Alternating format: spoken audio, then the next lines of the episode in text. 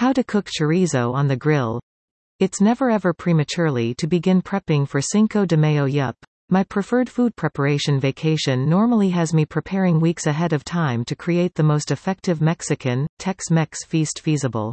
In a New York, where the criterion for Mexican food is crappy, this suggests doing nearly every little thing from the ground up. The mix of a quest for components and also procedure hefty dishes practically calls for a couple of weeks of preparation to make it all convenient. Of program quality is crucial to a lot Mexican food preparation, so I begin by concentrating no things that can be succeeded in advance and also held till the vacation shows up.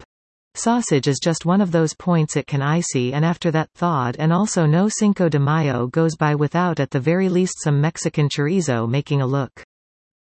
Referring to chorizo alone can be a reason for complication. Various nations create extremely unique ranges of chorizo.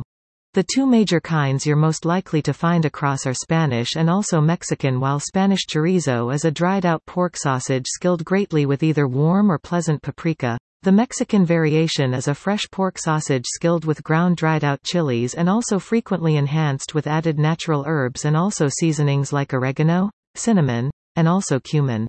As with any kind of great fresh pork sausage, this dish began with fatty pork shoulder together with dices of fatback for a succulent web link. A fat material of at the very least 30% is crucial.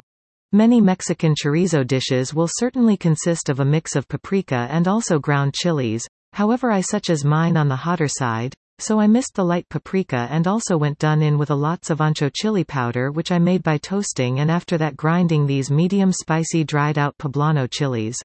To that, I included salt, garlic, oregano, cinnamon, cumin, black pepper, and also cloves. I after that included the flavor mix in with the meat and also threw to layer the pork totally with this deep natural red powder. The meat after that traveled via the mill, appearing the extremely tinted and also skilled ground pork that specifies Mexican chorizo. As the meat was refined, the ground pork was kept in a dish embedded in ice water.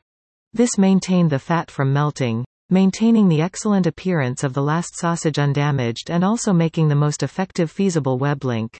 Following the work, the pork obtained a spin the KitchenAid as a little chili apple cider vinegar was gathered. Once combined right into a penalty and also uniform mix, it was time to preference. The remainder of the pork entered the refrigerator as I fried up a little examination patty. With extra fragile sausages, I frequently need to change spices after preference screening, however this chorizo